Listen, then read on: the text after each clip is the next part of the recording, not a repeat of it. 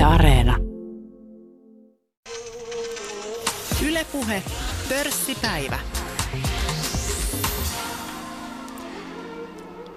Hyvää kohta alkavaa uutta vuotta ja kuuntelijoille tiedoksi, että joulunpyhien vuoksi tämä ohjelma on tallennettu jo ennen joulua, joten emme luonnollisesti sitten käsittele sellaisia sijoittamiseen liittyviä asioita, jotka ovat tapahtuneet tämän tallennuksen jälkeen.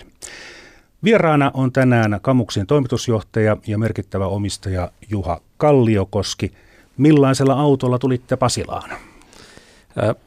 Hybridiautolla, mm, hybridi Porsche Cayenne. Sellaisella ajelen ja keskikulut, se oli 9 litraa tuossa, kun Hämeenlinnan ja Helsingin välisellä moottoriteillä ajelin tulemaan, että ei ihan pieni ruokainen uskal sitten mainita tuon automerkin. Onko se vähän vaarallista, kun tuota asiakkailla on varmasti joku oma käsitys siitä, että mikä on se paras merkki, niin voiko autokauppias ottaa kantaa siihen kertomalla omansa? kyllähän, kyllähän sen voi kertoa millä ajaa, mutta, mutta lähtökohtaisesti en ota kantaa siihen, että mikä, mikä on hyvä auto tai millä asiakkaan kannattaisi ajaa. Voimme toki suositella jotakin, mutta kyllähän siellä on vahvasti, vahvasti sitten asiakkaan tarpeet, että millaista, millaista autoa asiakas tarvitsee ja, ja tekee sitten valikoiman. Toki siellä on kilpailuryhmässä sitten, jos otetaan esimerkiksi ää, tämmöisiä high-end brändejä, Mersuja, BMW, Audi tyyppisesti, niin siellä sitten on jokaisella oma se vahva mieli, mielipide, mistä, mistä brändistä se tykkää. Ja vähän kuten sijoittamisessakin, niin se riippuu siitä ihmisestä, hänen omasta tilanteestaan, tarpeistaan ja odotuksista, että, että mikä on hyvä auto tai mikä on hyvä sijoituskohde. Kyllä, kyllä. Sellaista se. Kamux ei ole Suomen suurin autokauppa, mutta se on suurin käytettyjen autojen kauppa. Osavuosikatsauksen mukaan tämän vuoden kolmen ensimmäisen kvartaalin aikana myitte 45 000 autoa. Myytyjen autojen määrä kasvoi melkein 10 prosenttia, 9,5. Onko tämä kasvu tullut Suomesta, Ruotsista, Saksasta vai kaikista? Ilokseni voin todeta, että se on tullut kaikista, kaikista maista. Totta kai kasvuprosentit prosentteina on, on suurimmat Ruotsista ja Saksasta, koska meidän liiketoiminta on pienempää näissä maissa. Ja totta kai ne maiden markkinan koko on suurempi kuin Suomessa, ja, ja sen takia myöskin sitä potentiaalia niissä maissa on, on Suomea enemmän. Paljonko muuten autokauppa heilahtelee vuodesta ja kuukaudesta toiseen? Että on, onko niin, että se perustarve on ihan täysin sama, mutta sitten ihmiset, asiakkaat tulevat ryppäinä liikkeeseen tai sitten välillä vähän hiljaisempaa? Täytyy erottaa nyt se uudeton kauppa, mistä tyypillisesti puhutaan. Se on, se on niin omansa ja se vaihtelee hyvin voimakkaasti niin kuin talouden suhdanteiden mukaan. Ja kuten esimerkiksi tänä vuonna, niin muistaakseni uusien autojen myyntimäärä ennuste on 91 000 uutta autoa, jos en muista väärin. Ja, ja sitten käytetyssä autossa, niin se, se vaihtelee, vaihteluväliä toki on, mutta se on paljon stabiilimpaa.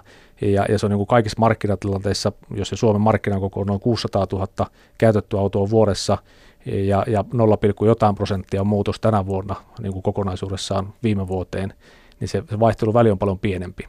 Ja toki sitten täytyy muistaa, että autokanta Suomessa, joka on, joka on noin kolme miljoonaa autoa, niin siellä on jatkuvasti vaihtamisen tarve tuoreempaan autoon tai edullisempaan tai pienempään tai isompaan, ja se tapahtuu käytettyjen autojen tavallaan sisällä. Hmm.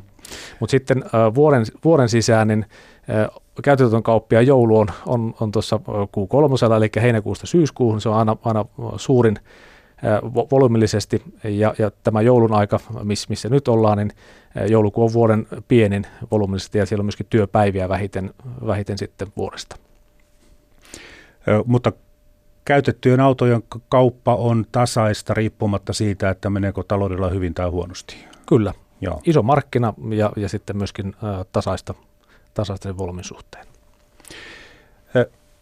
Pari viikkoa sitten pörssipäivässä analysoitiin kaupan alaa ja siinä puhuttiin myös kamuksista ja todettiin, että kamuksilla on mennyt tänä vuonna todella hyvin. Onko tämä nyt sitten, niin, mistä se johtuu? Onko se nyt tämä koronajuttu ja se, että käytettyjen autojen kauppa on tasaista vai oliko edellinen vuosi huono vai onko tämä vuosi hyvä vai mistä on kysymys? Niin, jos, jos miettii 2019 vuotta, niin Kamux kasvoi koko vuonna reilu 25 prosenttia, eli taustalla on tavallaan vahva kasvun vuosi, vielä vahvempi kuin, kuin 2020, mutta se, että tavallaan tähän markkinatilanteeseen nähden, että, että olihan se keväällä maaliskuussa todella voimakas niin kuin totaalinen jarrutus ja, ja näkyväisyys oli, oli todella lyhyt ja, ja, ja ihmiset, olisiko niin kuin paniikki oikea sana, sana niin kuin kuluttajien käyttäytymisessä, niin kyllä se näkyy tosi voimakkaasti autokaupassa, myöskin käytettyautojen kaupassa, mutta toki lähti sitten toukokuussa jo elpymään ja, ja niin kuin, en usko, että kukaan olisi maaliskuussa voinut kuvitella, että, että käytettyautojen kauppa käy tänä vuonna näinkin hyvin.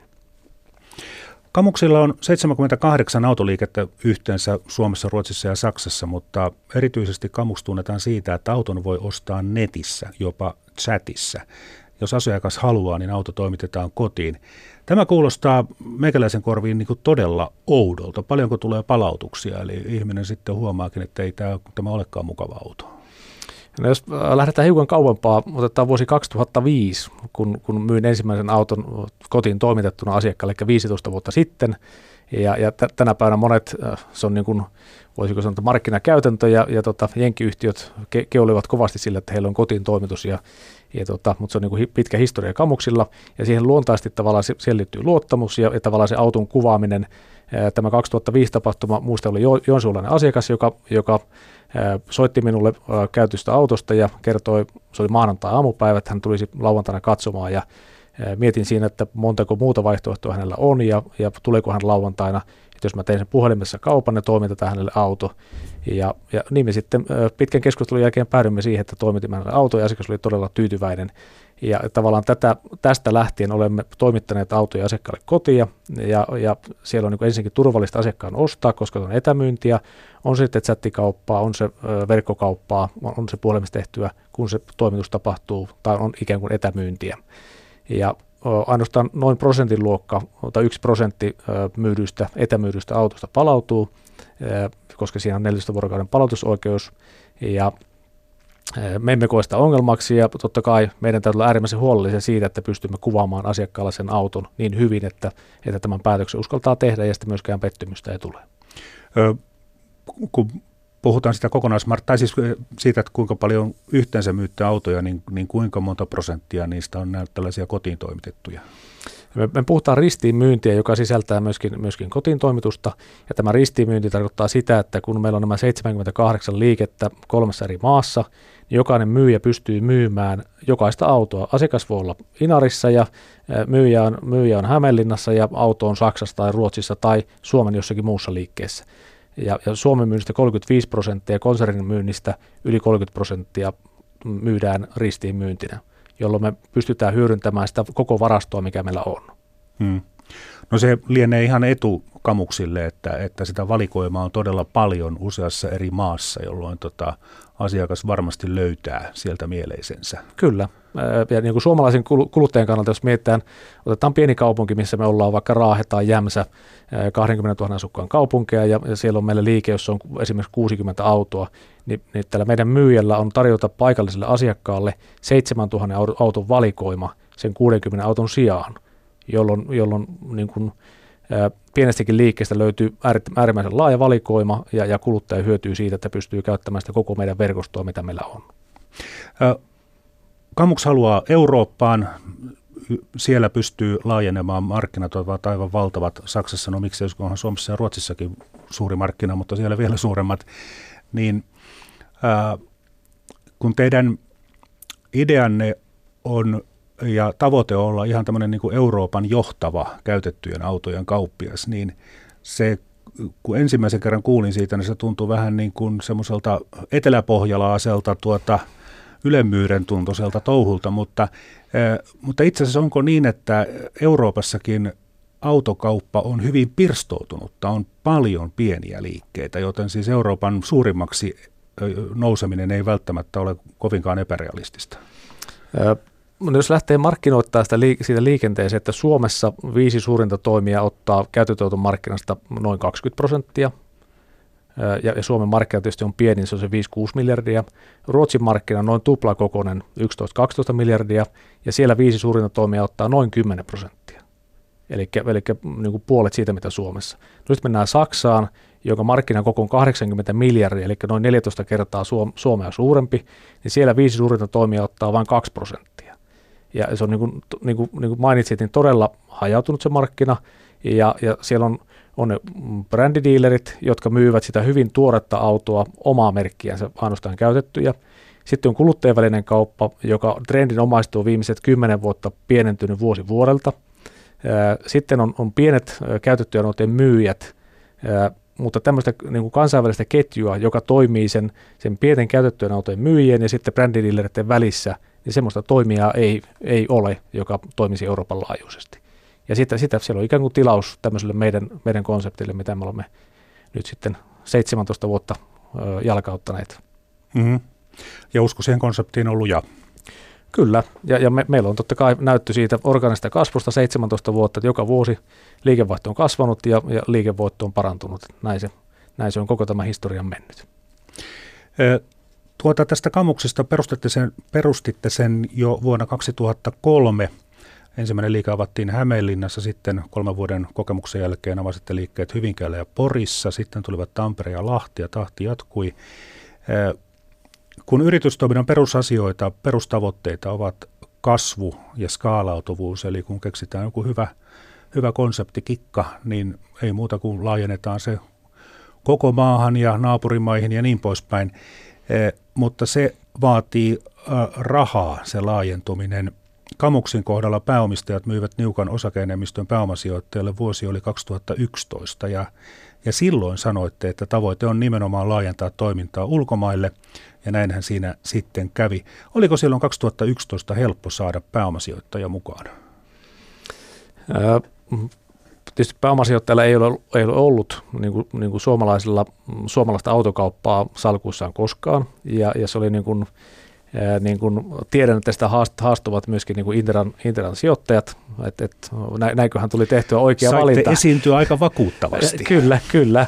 Ja tuota, kyllä useampia kiinnostuneita ostajatahoja oli, ja, ja nimenomaan tässä oli, oli se ikään kuin perheen ja, ja silloisten omistajien munat olivat ikään kuin yhdessä korissa ja sitä haluttiin sitä omistusta hajauttaa, mutta suurin asia oli se, että, että kun kasvua haluttiin tehdä kansainvälisesti, niin sitten myöskin ottaa osaamista yhtiön ulkopuolelta.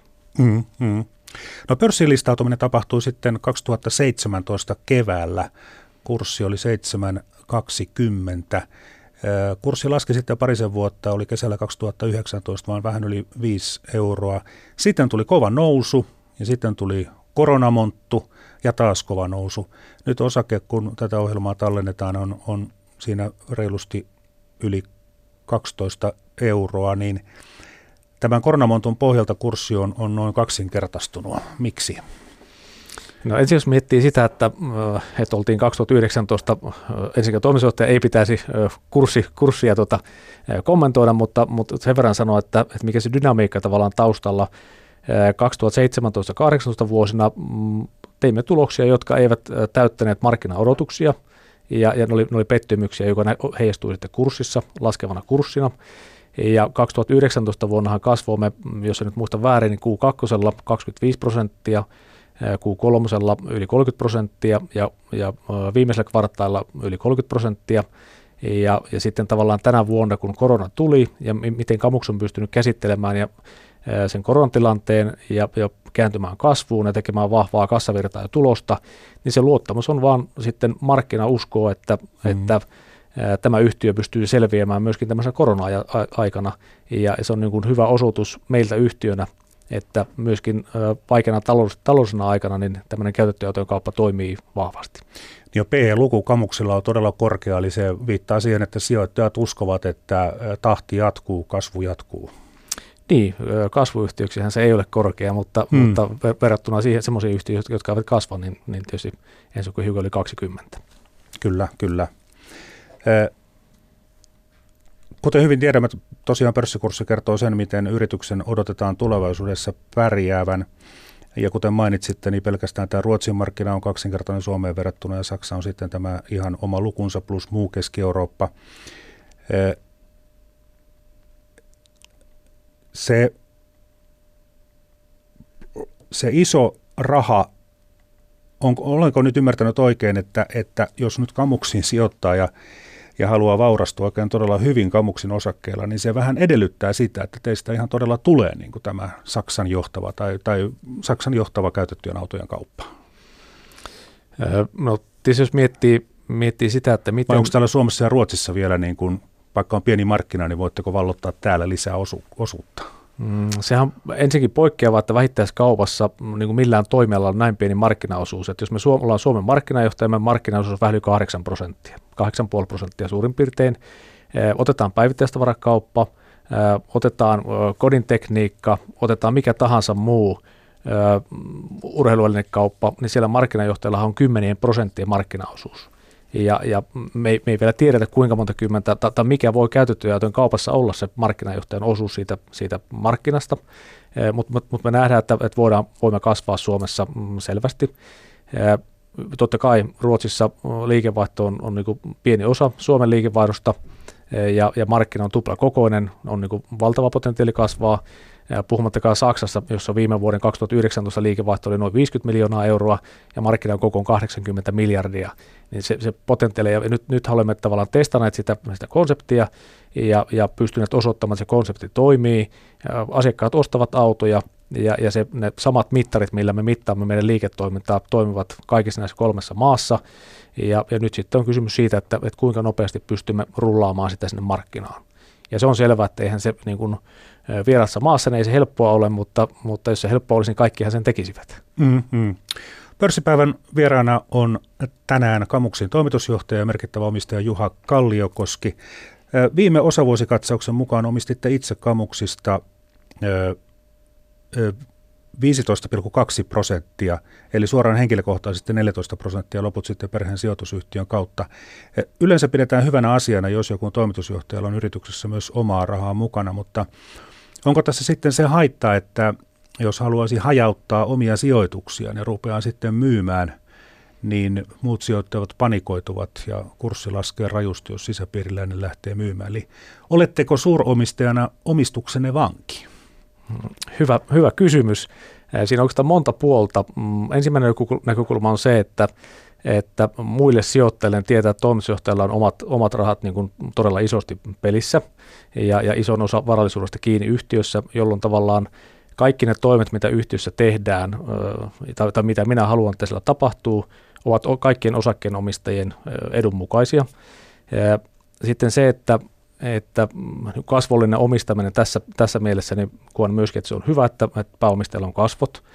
Ää, on selvää, että, että niin kuin, jos nyt päättäisin, että, että myydään 5 prosenttia kamuksen osakkeista, niin, niin varmasti olisi kurssivaikutus, ää, eikä semmoista tarvetta, tarvetta ja tarkoitusta ole, koska uskon siihen, että yhtiö pystyy menestymään hyvin niin kuin on tähänkin asti menestynyt, ja, ja sen takia se on hyvä sijoitus niin minulle kuin muillekin osakkeenomistajille, ja totta kai joskus tulee se aika, mikä se aika on, vai onko se seuraavalla sukupolvella, joka, joka sitten omistuksia miettii uuden kerran, mutta, mutta olet, olette oikeassa, että ei, ei ole helppo, jos päättäisi nyt myydä vaikka omistuksessa pois. Niin, niin. Paljonko muuten muu henkilökunta omistaa kammuksiosakkeista? Öö, yli 10 prosenttia minun lisäksi, eli tarkoittaa sitä, että yli neljännes on meidän, meidän henkilöstön mm, omistamia ja yhteensä lähes 100, 100 henkilöä, ja itse sadan, sadan suurimman omistajan listalta niin löytyy 20, 19 lisäkseni osakkeenomistajia. Tämä viimeisin osavuosikatsaus, siinä kolme ensimmäistä kvartaalia verrattuna tilanteeseen viime vuonna, niin liikevaihto kasvoi tosiaan 9 prosenttia, liikevoitto 19. Nämä ovat kovia lukuja. Yksi asia, jota olette painottanut muun muassa Inderesin haastattelussa, on tämä autojen kiertonopeus. Kuten tiedämme, auton arvohan alenee joka päivä ja kun auto seisoo hallissa tai pihassa, niin siitä tulee kuluja joka päivä.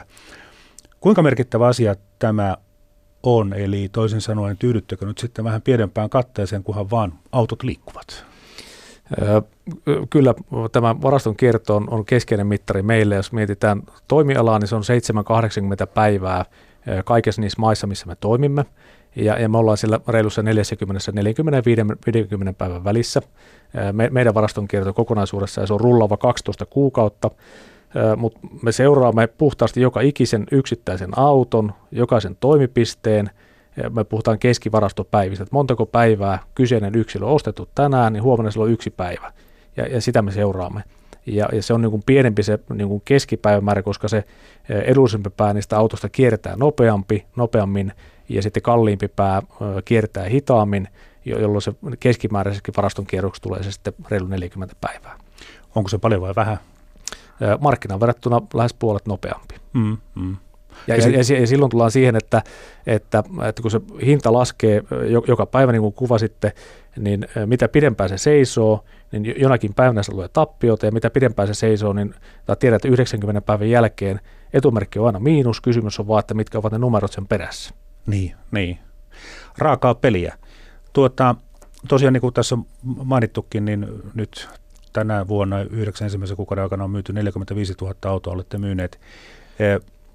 Mitäs tämmöinen niin kuin tyhmä kysymys, että, että miten se menee, että kun suuri osa asiakkaista ei pelkästään osta sitä käytettyä, vaan haluaa myös myydä sitten teille sen aiemmin, tai siis omistamansa auton. Eli onko se nyt niin, että, että yksi kauppatapahtuma ja kaksi autoa? Kyllä, yksi, yksi kauppa. Se on se yleinen tapa. Y- yleinen tapa.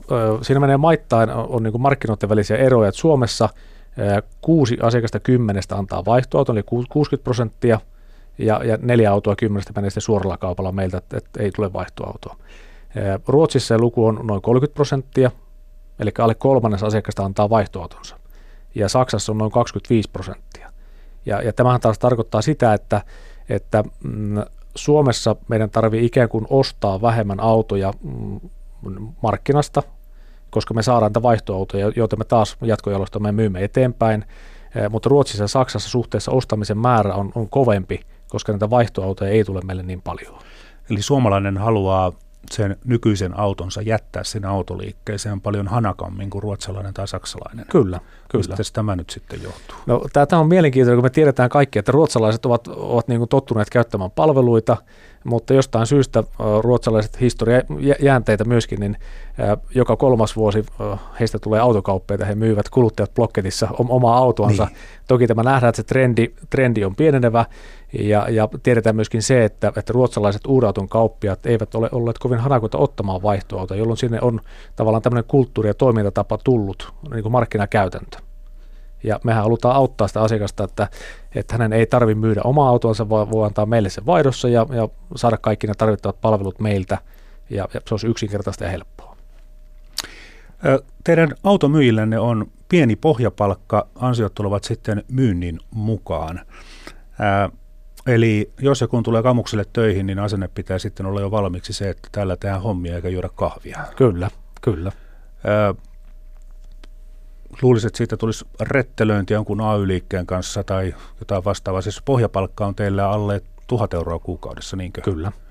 Ö, paljonko autokauppias keskimäärin tienaa kamuksilla? Meillä myyvä henkilöstö tienaa keskimäärin noin 4000 euroa kuukaudessa ja, ja tavallaan ammattiliittojen kanssa ei ole mitään ongelmaa, koska niin kuin myyjän pohja, peruspalkka, myyjän palkka pitää olla keskimäärin se 1700 jotain, muistaakseni, ja, ja meillä ei niin kuin minkäänlaista haastetta tavallaan saavuttaa sitä – ja, ja ajatusmalli ja filosofisella taustalla on se, että, että myyjät toimivat ikään kuin yrittäjä, yrittäjälähtöisesti, et, ja ajatusmalla niin, että siitä mistä yhtiö tienaa, niin siitä myöskin myyvä henkilöstö tienaa.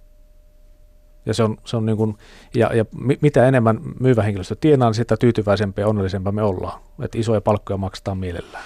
Tässähän tulee kateelliseksi, että siis melkein neljä tonnia kuukaudessa, eihän siihen tarvita edes mitään kor- pitkää koulutusta. Ei, kyllä me haetaan sitä, sitä, mm, sitä positiivista asennetta ja tahtoa ja halua. Että et se, se persoona, ihminen eh, ratkaisee, ratkaisee että kuka me palkataan ja, ja kenessä me nähdään potentiaalia. Eh, meillä on totta kai kaupallisen koulutuksen saaneita, mutta meillä on myöskin paljon, on putkimiehiä, on, on kokkeja, on leipureita, että niin se on, on mahdollisuus tavallaan koulutukseen katsomatta niin päästä hyville ansioille. Eli hyvät luonnolliset kyvyt, luonnekyvyt ja sitten totta kai voidaan vähän kurssittaa muutama päivä, että miten ne paperit täytetään. Joo, ja sitten että kyllä meillä on, meillä on niin systemaattinen koulutus siihen, kun meille, meille uudet henkilöt tulevat, niin joka, joka kuusi, kuukausi rullataan koulutus ja, ja se jatkuu sitten myyntipäällikön ohjauksessa siellä toimipisteessä ja sitten vielä palataan uudestaan koulun penkille jatkokoulutukseen ja sitten meillä on myöskin verkkokursseja yhtiön sisällä, joita olemme järjestäneet ja ne toimii, toimii kaikissa näissä maissa, missä me olemme. Mm. Maalikolle tulee mieleen, että provikkapalkka on yksinkertainen silloin, kun myy sen auton, mutta tuota, entäs kun, kun se automyyjä ostaa sen kuluttajan vanhan auton liikkeeseen, niin, niin mistä sen tietää, että onko Kamuksin automyyjä maksanut sitä asiakkaan vanhasta autosta liikaa? No ensinnäkin se, että, että aina tapahtuu virheitä ja tulee markkinamuutoksia ja, ja käytössä tulee vikoja, voi särkyä moottori vaikka vaihdosoitusta autosta tai jotakin muuta. Ja, ja silloin tavallaan se on niin kuin, vaikka olisi huolellisesti tarkastettu auto, niin tämmöinen, tämmöinen voi tulla ja myydään tappiolla. Noin 5 prosenttia autosta myydään, eli joka 20 auto myydään tappiolta, vaikkapa meillä. Hmm. Ja, ja, mutta meillä on palkkamekanismi, joka, joka suojaa mm, ikään kuin siltä, että, että myyjä ei voi niin kuin tarkoitusperäisesti ottaa väärällä hintaa vaihtoehtoa, jolla, jolla tehdään tappiota ja, ja myydä ikään kuin liian kovalla katteella sen myytävän auton. Hmm. Hmm. Se on niin kuin meillä, meillä niin kuin palkkamalliin sisään kirjoitettu. Mutta 5 prosenttia tulee ylihinnoiteltua. Kyllä, kyllä. Hmm. Ja se on, se on vähän sama kuin, sama kuin tuota pankkimaailmassa, niin, niin, niin siellä on luottotappioita. Niin tämä on, että, että annetaan lainoja ja luottoja ja mm-hmm. sitten joku prosentti niistä tai promille äh, on, on tota, eivät pysty maksamaan, niin sama meillä, että, että niin kuin ostet, ostamme autoja, teemme hinnoitteluvirheitä ja, ja sitten tota, myymme tappiolla ne pois. Sinänsä luonnollista oleellista on vain se, että se ei ole kovin suuri se prosenttiosuus. Kyllä, kyllä. Millainen muuten on tämä liikkumisen tulevaisuus? Kauanko tässä nyt vielä sitten autoja ostellaan ja, ja myydään, jos kännykällä voi tilata robottiauton siihen kotiovelle ja ajaa sen sitten ihan minne haluaa ja jättää sen robottiauton ihan, ihan minne tahansa, niin, niin tuota, tällä hetkellähän meillä on kaikki taajamat täynnä parkissa olevia ihmisten omia henkilökohtaisia autoja, valtavat pääomat seisoo siellä ja ruostuu joka päivä, niin, niin tota, onko tämä henkilökohtainen omistaminen kohta menneisyyttä? No siinä on oikeastaan aika, aika laaja, laaja kysymys sinällään, hyvä kysymys ja, ja ajankohtainen kysymys. ensinnäkin niin kuin meidän näkökulmasta, yhtiön näkökulmasta se, että, että onko ihmisillä edelleen liikkumisen tarve. Ja jos vastaus, että on, niin, niin silloin myöskin auto on, on liikuttamisen väline. Ja se, että, että tänä, tälläkään hetkellä ne autot, ne eivät ole asiakkaan omistamia suurin osa, vaan ne ovat jonkun rahoitusyhtiön omistamia autoja. No sen jälkeen, että että, että mitä eroa sillä on, että, että omistaako sen rahoitusyhtiö vai, joku toinen yhtiö. Sitten on kysymys palvelusta ja jokuhan ne autot edelleen omistaa. Kamuksilla on 7000 autoa tällä hetkellä. Voisivat nekin olla vaikka jaettavissa ne autot. Että tavallaan se, niin kuin, tämä, tämä maailma muuttuu ja me voidaan muuttaa meidän omaa liiketoimintaa. Ja me ollaan tehty pilotti 2017 kesällä, kun oli tämä tämä jakamisauto, jak, jakamistalous oli niin kuin, niin kuin käytetty, tai auto, auto, autojen, autojen liikkumisessa niin, tai ihmisten liikkumisessa niin kuin kovassa huudossa. Ja me tehtiin pilotti, me tarjottiin kahdelle tuhannelle meidän asiakkaalle mahdollisuutta ja, ja kanavaa laittaa oma autonsa jaettavaksi. Ja sinne saatiin jotenkin kymmeniä asiakkaita laittamaan se autonsa jaettavaksi, mutta kukaan heistä ei ollut valmis jakamaan. Ja, ja tästä, tästä tultiin semmoiseen kysymykseen, että, että markkina ei ollut vielä valmis tai kuluttaja ei ollut vielä valmis antamaan oma autonsa jaettavaksi. No sitten tulee semmoiset tilanteet, että otetaan esimerkiksi lapsiperheet. Siellä on taitoluisteliharrastukset ja koripallot ja lentopallot, jääkiekot, nehän ovat koulujen jälkeen illalla. Silloin ne perheet tarvitsevat niitä autoja. No niitä pitäisi olla aika paljon niitä jaettavia autoja, jos kaikki mm-hmm. tilaa kännykällä sen, sen robottiauton hakemaan ja, ja viemään lastaan, lastaan sitten harrastukseen mutta, mutta me, me uskotaan, että, että käytettyjen, käytettyjen autojen, olkoonkin niin, että, että se olisi sitten vaikka kuukausimaksullista autoilua, että et, et omistajana autoa, vaan maksat siitä, että sulla on käytössä auto ja se maksaa X euroa kuukaudessa. Tämän tyyppiseen kehitykseen me uskotaan. Niin, mutta, mutta silloinkin se on henkilökohtainen se auto, että sitä ei kukaan muu sitten aja sinne välillä. Joo, joo tai tästä, totta tästä kai siis vaihtoehtoja on monia. Kyllä, ja, ja mä, mä näen, että, että tämmöinen tavallaan niin kuin jakamisautoille on osittain sitten siihen liittyy julkisen, julkisen liikenteen palvelut, siihen liittyy taksit, että mitä kaikkea se korvaa.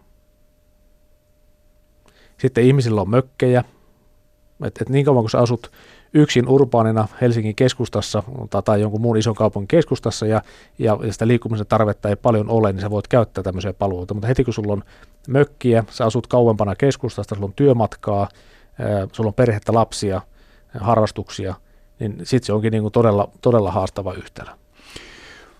Onko kukaan psykologista nyt sitten tutkinut, että mikä on se auton omistamisen ihanuus jo pelkästään se, että tietää, että se on tuossa parkkipaikalla tai pihassa, että, että jos sitä tarvitsen, niin voin ottaa sen heti käyttöön?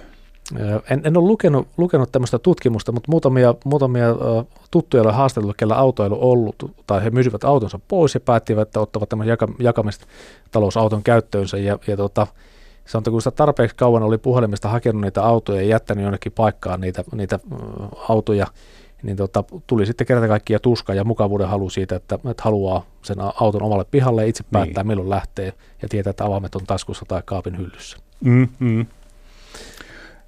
Itsekään en tarvitsisi henkilöautoa, mutta tota kuitenkin pidän ja, ja itse asiassa se on aivan liian kalliskin, koska tiedän, että autossa sijoitetun pääoman tuotto on taatusti negatiivinen. Mutta, mutta, mutta se nautinto mutta se on, ja tunne siitä, niin, että saat ajaa kyllä, ja omalla autolla. aina silloin kun haluan. Niin, niin, niin se, mistä olen valmis maksamaan? Siitä mukavuudesta. Ja se, se tuo mukavan tunteen kun tietää, että omistan juuri sellaisen auton, vaikka en sitä tälläkään hetkellä tarvitse. Kyllä. Joo. Mutta tuota, ää, ihmiset ei välttämättä niin kuin, sitä, sitä mä ajattelen, että, että kuinka rationaalinen, rationaalinen ihminen sitten lopulta on tässä autokaupassa, että, että tota, ollaanko, ollaanko niin kuin valmiita maksamaan vähän, vähän ikään kuin liikaa.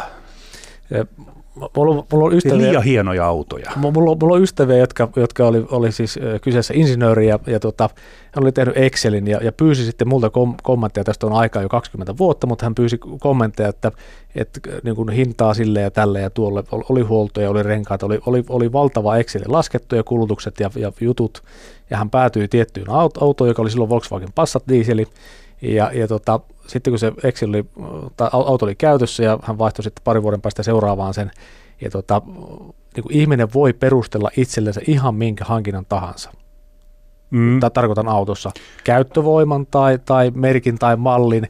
Ja, ja, ja niin kuin tavallaan, mä koen niin, että se, se mielihalu, mikä sulla on, niin sä, sä puet sen itsellesi perusteluiksi jollakin tavalla, jotta se olisi järkevästi muille kommunikoitavissa. Ja, ja mä vapauttaisin siinä ihmiset, että, että, että meillä on yksi elämä elettävänä, jos, jos haluaa ajella, ajella kivalla autolla, ei sitä tarvitse perustella, mä vaan tykkään siitä. Mm, mm. Ja sitten ihminen voi myös niin kuin ikään kuin valehdella itselleenkin. Että, no, nimenomaan, niin. nimenomaan. kyllä, kyllä. Äh, tuota, äh, Kamuksen toimitusjohtaja Juha Kalliokoski, mistä nousi henkilökohtainen kiinnostus yritystoimintaan? Omat vanhemmat on, on työläisvanhemmat ja kaupungilla ja kunnalla töissä olleet ja, ja tavallaan niin mietti sitä, että niin perheen tai vanhempien kautta tai suvussa ei ole, ei ole yrittäjyyttä, mutta mm, meillä oli, meillä oli isompi sisarusparvi ja, ja tavallaan mistä ei ollut puutetta, mutta sitä opetettiin, että voi itse tavallaan tienata omalla, omaa rahaa lisää. Ja, ja tota, siihen liittyy lapsena marjan poiminta, jota sitten myytiin torille ja, ja tota, siskon kanssa tehtiin joulu tämmöisiä havukransseja ja kirjattiin ovelta ovelle myymässä ja, ja, ja vähän toisella kymmenellä tilasin tuhat joulukorttia ennen joulua ja kävin myymässä niitä ovelta ovelle. Ja, ja tavallaan jälkikäteen on ymmärtänyt se, että siihen kaupan käymiseen ja, ja liiketoimintaan on ollut niin lapsesta asti halu ja kiinnostus. Ja, ja myöskin numeroihin ja matematiikkaan. Ja äh, tavallaan mulla on laskelmia ollut niin pikkupuolesta asti erilaista asioista, miten, miten ne tuottaisivat. Ja sitten kun huonolla lukujopaperilla en päässyt edes kauppaopistoon, niin päätin perustaa yrityksen, kun silloin tyttöystävä nykyinen vaimoni tuli opiskelemaan tuohon Hämeenlinnaan ja, ja tota, oli edustusliike Juha Kalliokoski. Ilman mitään koulua lukiopohjalta armeija käytynä ja, ja rupesin sitä, sitä pyörittämään ja se vaan niin kiinnostus siihen liiketoimintaan on tavallaan ollut semmoinen, että, että on halu ollut, ollut tehdä sitä. Mutta miksi juuri käytetyt autot?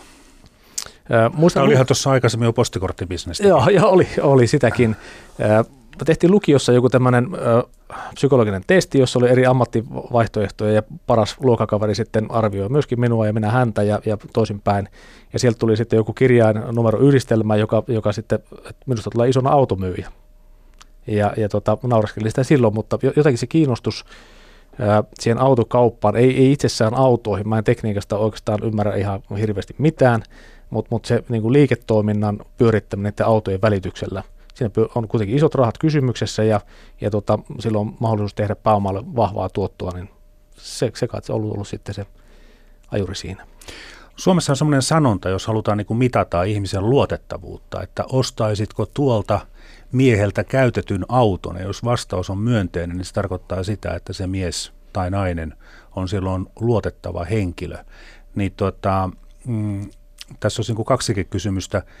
Ensinnäkin, että miksi tämä sanonta meidän kulttuurissamme on, mutta sitten toinen asia on se, että, että käytettyjen autojen kauppa, niin jos siinä voi, onko niin, että jos, jos myyjä pystyy vakuuttamaan asiakkaan, että mä olen rehellinen kaveri ja mä kerron, että mitkä on plussat ja miinukset, niin että mun kanssa on turvallista tehdä kauppaa, niin se sitten toimii. Kyllä se, kyllä se näin on. Että et se tavallaan tuohon sanontaan liittyen, niin e, mä näkisin niin, että, että se on historian jäänne, ja sitten täytyy muistaa se, että, että niin kuin meidänkin liiketoimissa, kaupungin liiketoimessa me myydään vain ja ainoastaan käytettyjä autoja. Enemmän ja vähemmän kuluneita autoja, ja, ja tavallaan sen luottamuksen ja läpinäkyvyyden, että me ollaan rakentamassa laajuista ketjua, joka on kuin mikä, mikä muu tahansa vähittäiskauppa. Poikkeuksena on vaan se, että se on pelkästään käytettyjä tuotteita, mitä me myydään. Mm. Ja varmaan pätee siinä ihan sama kuin missä tahansa bisneksessä, että kun asiakas on kerran tyytyväinen, niin sitten asiakas voi tulla toisenkin kerran Totta kai. liikkeeseen. Kyllä, kyllä. Mulla on 26 vuotta sitten auto, auton ostanut henkilö, joka edelleen soittaa mulle, että Juha, mä tarvin auton. Niin, että ihan, ihan niitä viimeistä kahta euroa ei välttämättä tarvi asiakkaalta yhtään taskusta, ja ihan vaan siitä ilosta, että se tulee uudestaan kauppaan. Nimenomaan. Mm. Reilu meininki. Kyllä. Muuten tämä Kamux nimenä, niin se ei tietääkseni ole latinaa. Mitä se tarkoittaa? Silloin kun mietin, mietin yhtiölle nimeä tai mietin yhtiölle nimeä, niin, niin joka paikassa oli, että mm, Hämeen autotila, autotalo Hämeenlinnan, Juhan autikos voinut olla, mutta semmoinen oli Oulussa ja, ja tota, päätin että ei, se liity autoon mitenkään ja edu, alun perin se piti olla Edux Oy, mutta, mutta oli olemassa joku Edox ja se ei mennyt kauppareiksi läpi. No sitten Juha ja Maria Kallioskin Jumaka, Kamu ja Kamu, kamuiksi, ollaan frendejä, ollaan ystäviä. Niin, niin se on kuitenkin tämän niin kuin kaveriksi. Se, kyllä, kyllä. Joo, joo. Ja Mu- sitten, sitten hienoa siinä on se, että se toimii myöskin Ruotsissa ja Saksassa tavallaan se kyseinen nimi. Mutta KA tulee kuitenkin sukunimestä. Joo. Joo, eli, eli kaksi, kaksi syytä. Äh, niin se on muuten tärkeää myös sitten, että jos ihan vaan vinkkinä jokaiselle aloittelevalle yrittäjälle, että kun tekee sen firman nimen, niin kannattaa tsekata, että mitä se on kaikilla maailman kielillä. Niin, kyllä, kyllä. no, kuten tuossa just puhuttiinkin, niin tota, Kamukshan ei ole laajentunut Saksaan ja Ruotsiin siksi, että sieltä tuotaisiin autoja Suomeen, vaan että yleensä yritys, yritys kasvaisi. Mutta tuota, käytettyjen autojen tuonti Suomeen on määrältään aika huimaa. Viime vuonna, tuossa katsoin tilastoja, niin Suomeen tuotiin 40 6000 käytettyä henkilöautoa ja 5000 pakettiautoa siihen päälle. Ja tämän vuoden 11, ensimmä, 11 ensimmäisen kuukauden aikana käytettyjä henkilöautoja on tuotu noin 40 000, eli ihan viime vuoden tahteen, tahtiin, niin ö, paljonko Kamuksin kautta sitten myydään ulkomailta hankittuja autoja suomalaisille? 2019 vuonna me tuotiin hiukan vajaa 8000 autoa ulkomailta Suomeen. Ja niin kun siinä ei ole mitään filosofista ajatusta, meidän täytyy tuoda ulkomailta autoja Suomeen, vaan, vaan kun me emme saa riittävästi autoja Suomesta ja, ja suomalaiset asiakkaat haluaa autoja, mitä, mitä on tarjolla muissa markkinoissa, eli täydennämme varastoja. Ja mm, se tarkoittaa sitä, että siitä koko Suomen tuonnista niin Kamuks toi noin 15 prosenttia viime vuonna ja, ja merkille pantava myöskin se, että, että nämä vaihtoehtoiset käyttövoimat, hybridi, sähkö, kaasuautot, niitä on Suomen kannassa vähän, joten 27 prosenttia meidän tuomista autoista oli näillä vaihtoehtoisilla käyttövoimilla toimivia autoja. Mm-hmm, mm-hmm. No tuota, onko tässä nyt sitten suomalainen asiakas, äh, kuinka moni suomalainen menee sitten itse sinne Saksaan ja sanoo siellä, että kuuten taak ich, ich will autotsukaufen vai, vai tuota, paljonko sitten suomalainen kuluttaja on valmis esimerkiksi käyttämään Kamuksin kaltaista palvelua, että hei, haluan Saksasta auton, mutta Kamuksiltahan sen saa? Kyllähän, kyllähän jonkinlainen joukko ihmisiä haluaa tavallaan seikkailla tai, tai tota, mm, haluaa hakea itse sen auto ulkomailta ja se on, se on ihan ok. Sitten täytyy muistaa se, että silloinhan siinä ei ole kuluttajasuojalainsuoja siinä mielessä, mitä Suomessa ymmärretään, ja totta kai rahoitus täytyy järjestää sitten jostain kotimaasta, ja, ja se vaihto täytyy myydä. Et kyllä se niin tavallaan... Ja hillitön paperisota. No se, sekin vielä. Et, et kyllä se niin kuin ihmisten halu ja tahtotila on se, että se olisi yksinkertaista, helppoa. Mä saan vanhan auton pois käsistäni, mä saan luotettavalta taholta, joka on suomalainen, ja, ja jolloin kuluttajasuojan vastuut ja kenties lisäpalveluita ää, samalta luukulta, ja he hoitaa kaikki. Niin, ja sitten todellakin kaikki on hoidettu, kaikki verot ja muut paperit on täytetty. Kyllä, ei, kyllä. ei muuta kuin pankkikortti esiin ja se on sitten siinä. Just näin. Just helppoa. Ö, jos ö, puhutaan tästä yleisestä taloudellisesta tilanteesta, tilanteesta hieman, niin tota, tässä on viime aikoina puhuttu näistä listaamattomien yritysten ja pörssiyhtiöiden osinkoverotuksesta, niin, niin pörssiyhtiön omistajat joutuvat maksamaan osingoista enemmän veroa kuin listaamattoman. Ja tässä on tämmöinen mielenkiintoinen väite, että tämä on ylimääräinen kynnys, kun listaamaton yhtiö miettii listautumista pörssiin. Mitä mieltä te olette?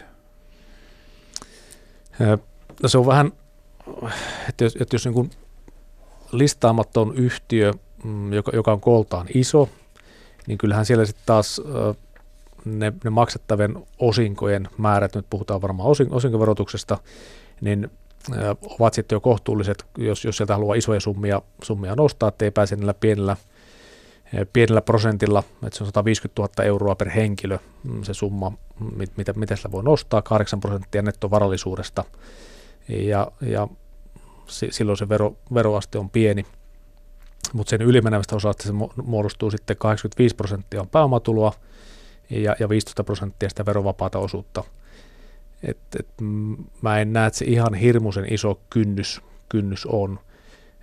Taas sitten listaamattoman yhtiön omistaminen ää, omistamallaan listaamattomalla yhtiöllä, se on taas verovapaata se osinko, mikäli se omistus listatusta yhtiöstä yli 10 prosenttia. Hmm. Ja t- tässä mä näen niin tietysti, kun se on henkilökohtainen asia juuri tässä ja nyt tilanteessa, niin kun henkilökohtainen omistus on 14,1 prosenttia kamuksen osakkeesta, niin maksan normaali osinkotuloveron, mutta jos omistaisin tämän kyseisen osakemäärän ää, yhtiöni kautta, niin silloin osinkovero olisi nolla.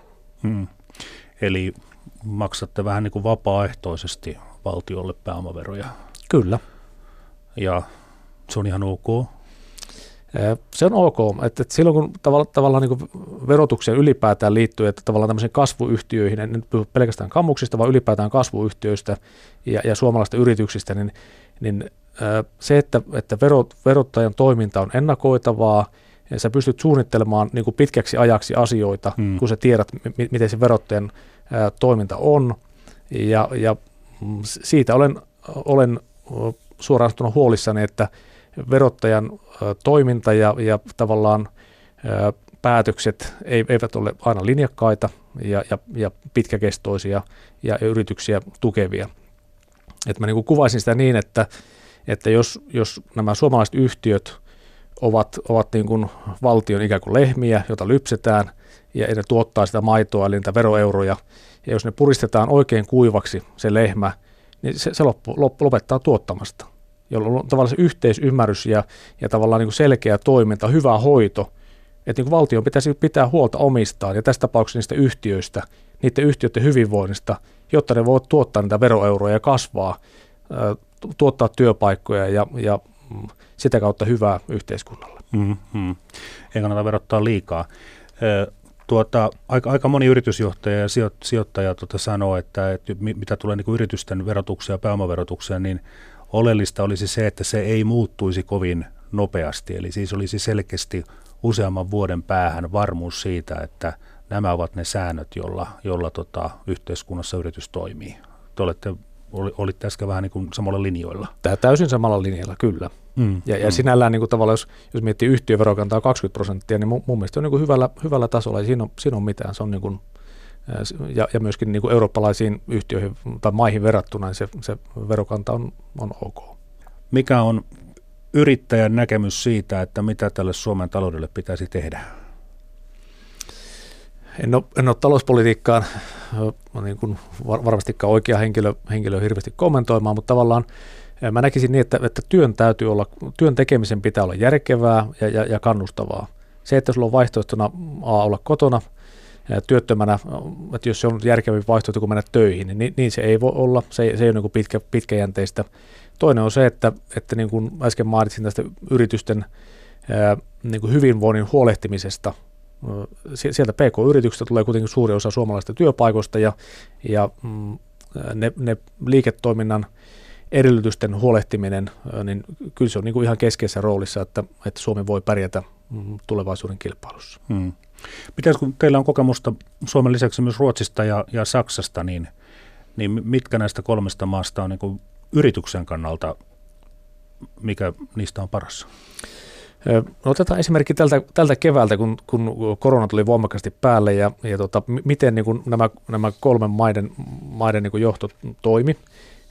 Saksassa tuli tämmöinen Kurzarbeit, joka, joka on niin kuin, kun yhtiö ei irtisano eikä lomauta henkilökuntaansa, niin valtio maksaa henkilölle 60 prosenttia palkastaan kotia. Ja yhtiö on valmis ottamaan ne takaisin. Sitten on toinen kysymys, että maksaako yhtiö jotakin siihen päälle. Mutta tavallaan me voitiin siirtää, me laittiin maaliskuun loppupuolella liikkeet kiinni, niin kuin valtio määräsi Saksassa, hallitus päätti näin, ja, ja meillä jäi yksi tai kaksi henkilöä sitten liikkeisiin ja teki tekemään etäkauppaa, koska asiakkaat eivät voi fyysisesti liikkeisiin tulla.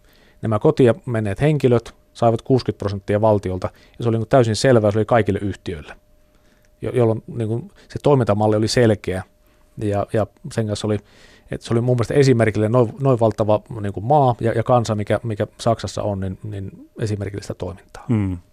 Toisaalta valtio edellyttää, että pitää laittaa liike kiinni, niin sitten valtio oli myös valmis osallistumaan niihin kustannuksiin. Kyllä. Joo, reilu peli. Pörssipäivän vieraana on tänään Kamuksen toimitusjohtaja Juha Kalliokoski.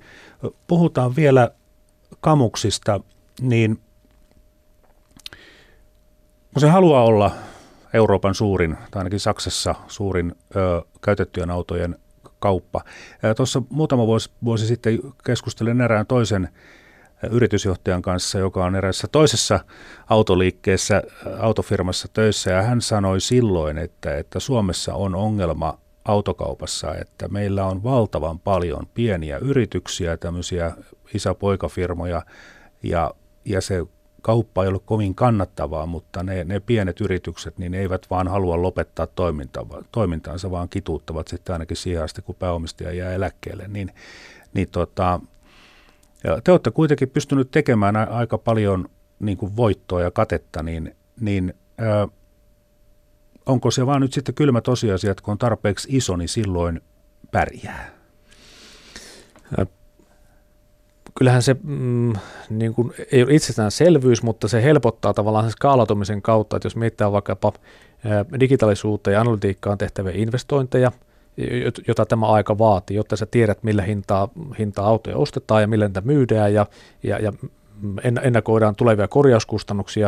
Että jos kammuksella yli 300 000 myytyä käytettyä autoa, niin meillä on tasan tarkkaan eurolleen tiedossa, mitkä on korjauskustannukset Toyota Jarikseen vuosimalleen 2015, etuvetoinen, pensakäyttöinen, manuaalivaihteinen auto, ajettu 100 000 kilometriä.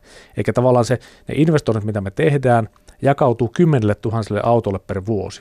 Ja sitten jos ne myyntimäärät on pieniä ja investointimäärä olisi suuri, niin tavallaan onhan se selkeä, että se on niin kuin, niin kuin vaikeampi tehdä se investointipäätös tai investoida siihen pienempään liiketoimintaan. Ja teillä on siis autoista, koska koska te myytte niitä niin valtavasti, niin te, teillä on niin paljon tietoa niistä autoista, että te olette paremmin kartalla kuin pieni liike siitä, että, että mikä tämän auton oikeinen arvo esimerkiksi on. Kyllä, kyllä.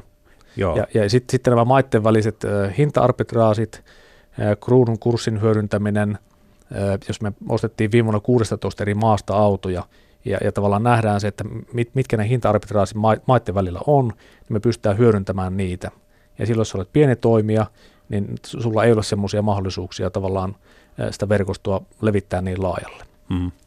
Mutta tämä seuranta on myös, siis, siis tämä tieto on myös rahaa.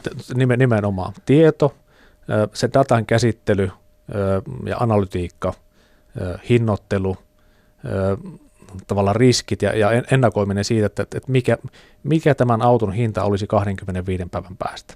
Mm, mm.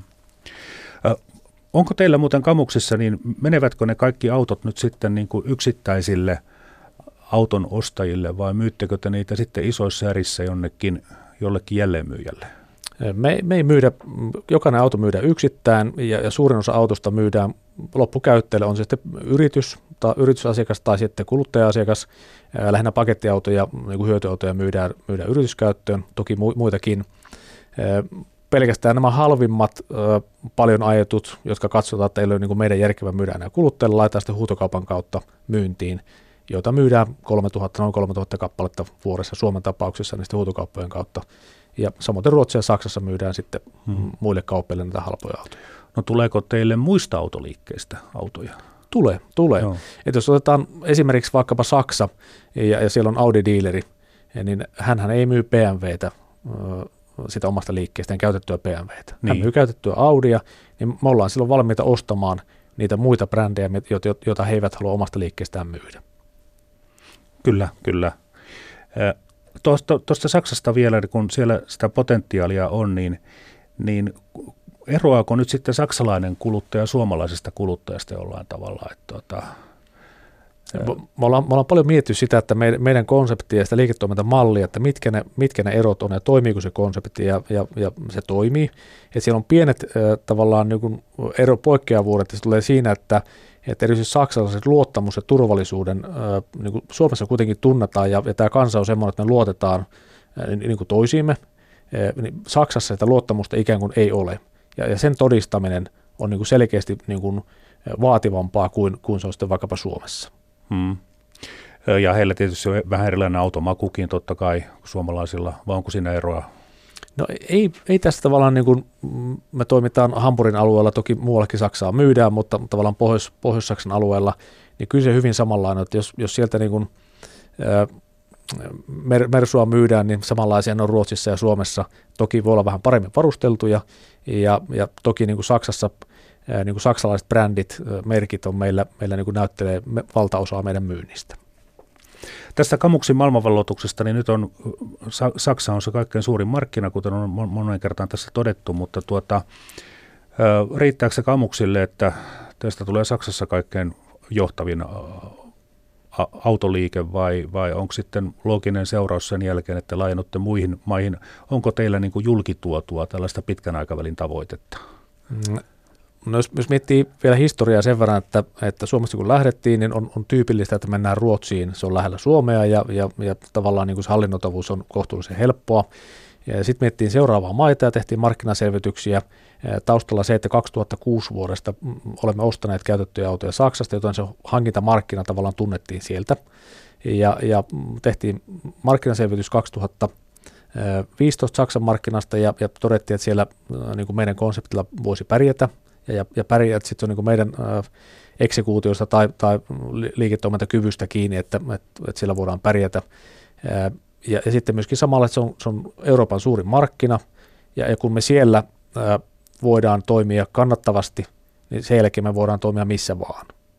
Ja se on mm. niin kuin meille, meille myöskin tämmöinen koetinkivi, ja, ja tavallaan kuvastaa meidän niin kuin, ikään kuin pelkäämättömyyttä ja, ja tahtotilaa ja halua – ja, ja eihän meillä suomalaisilla ole mitään, se on niin kuin mielenkiintoinen, että sijoittajat välillä kysyy, että suomalainen yhtiö Saksassa tekemässä autokauppaa, ja, ja tavallaan mit, miten se kysymys niin kuin liittyy siihen, että eikö suomalainen yhtiö, tai toisinpäin kysymys, että miksi suomalainen yhtiö ei voisi pärjätä Saksassa. Hmm. Joo, kilpailut markkina, mutta mut meillä on niin kuin koeponnistettu konsepti, joka toimii Suomessa ja Ruotsissa, ja, ja nyt voidaan näyttää, että se toimii myöskin Saksassa. Tehtiin Q3 ensimmäisen kerran positiivinen tulos, mikä on niin kuin hieno asia – ja se on niin kuin esimerkiksi digitaalisissa palveluissa ja, ja niin kuin digitaalisuuden käytössä Saksa on todella paljon perässä Suomea ja Ruotsia ja Pohjoismaita. Nyt siellä on potentiaalia justiin teidän konseptille. Kyllä, kyllä. Mm, kyllä. Mm. Jos mietitään vaikkapa, että, että robotiikka hoitaa Suomessa rekisteröintiä, Saksassa mennään, mennään niin katsomuskonttoriin, varataan aika kolme neljän päivän päähän, haetaan, haetaan fyysiset kilvet, kiinnitetään ruuvimeissillä niitä. Ja, ja niin kuin tällaiset tehdään digitaalisesti kaikki tai osamaksusopimus allekirjoitetaan sähköisesti. Saksassa tulostaan 13 sivua osamaksusopimus ja nimi joka paperiin. Joo, siinä on taas yksi pikku vinkki, että jos haluaa saksalaisen auton, niin ei kannata mennä sitä itse ostamaan. no, joo. no joo, tämä oli asiaton kommentti, mutta tulipa sanottua.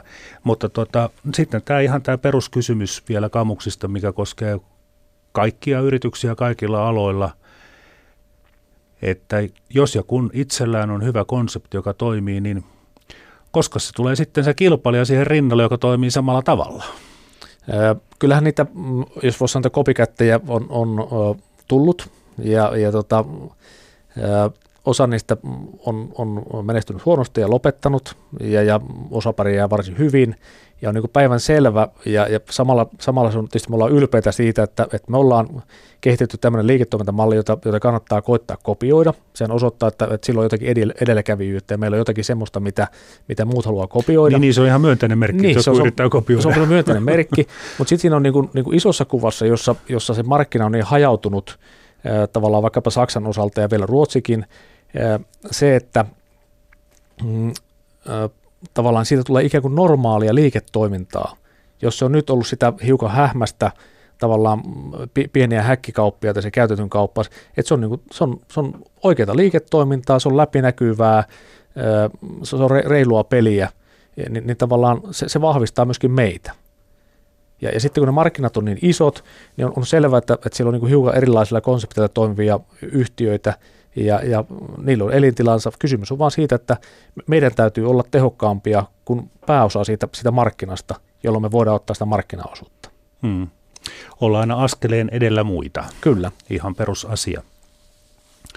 Pörssipäivän vieraana on tänään ollut Juha Kalliokoski Kamuksin toimitusjohtaja ja suuri henkilökohtainenkin omistaja. Tähän pörssipäivän loppuun Kuinka monta autoa olette henkilökohtaisesti myynyt elämänne aikana? Onko muita muistikuvaa?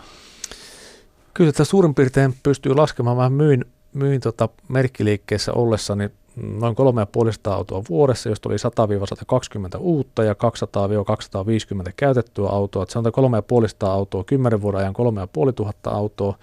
Mä sanoisin, että mm, sit Kamuksin aikana ja ää, henkilökohtaiset myyntimäärät on joku 6-7 tuhatta autoa niin kuin itse olen myynyt.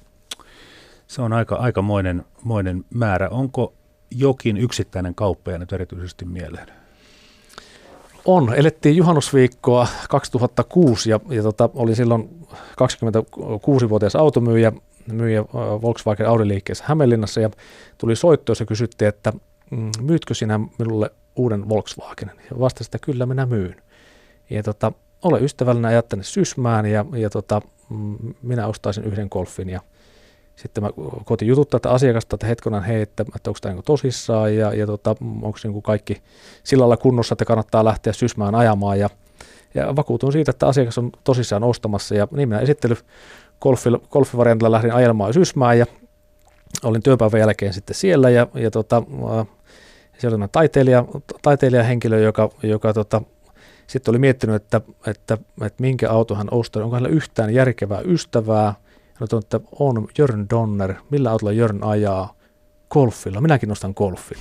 Ja, ja sitten siinä kiireessä mulla oli unohtunut esitteet pois ja mentiin hänen ateljeeseen ja mä sitä niin viininpunaista väriä kotiin sanoin, että laitat vähän mustaa joukkoon, vielä ota pikkusen tummempi ja niin haettiin sille, sille taululle sitä väriä, että mikä se väri on. Ja se oli kyllä eri, erikoinen kokemus ja niin me kauppa tehtiin ja sitten mentiin sitä autoa viemään, niin sanoi vaimolle ja tyttäret lähtikääpä mukaan, että nyt on aika erikoinen paikka juhannusaatuksi viedä autoasiakkaalle. Kiitoksia vierailusta. Kiitos. Ylepuhe pörssipäivä.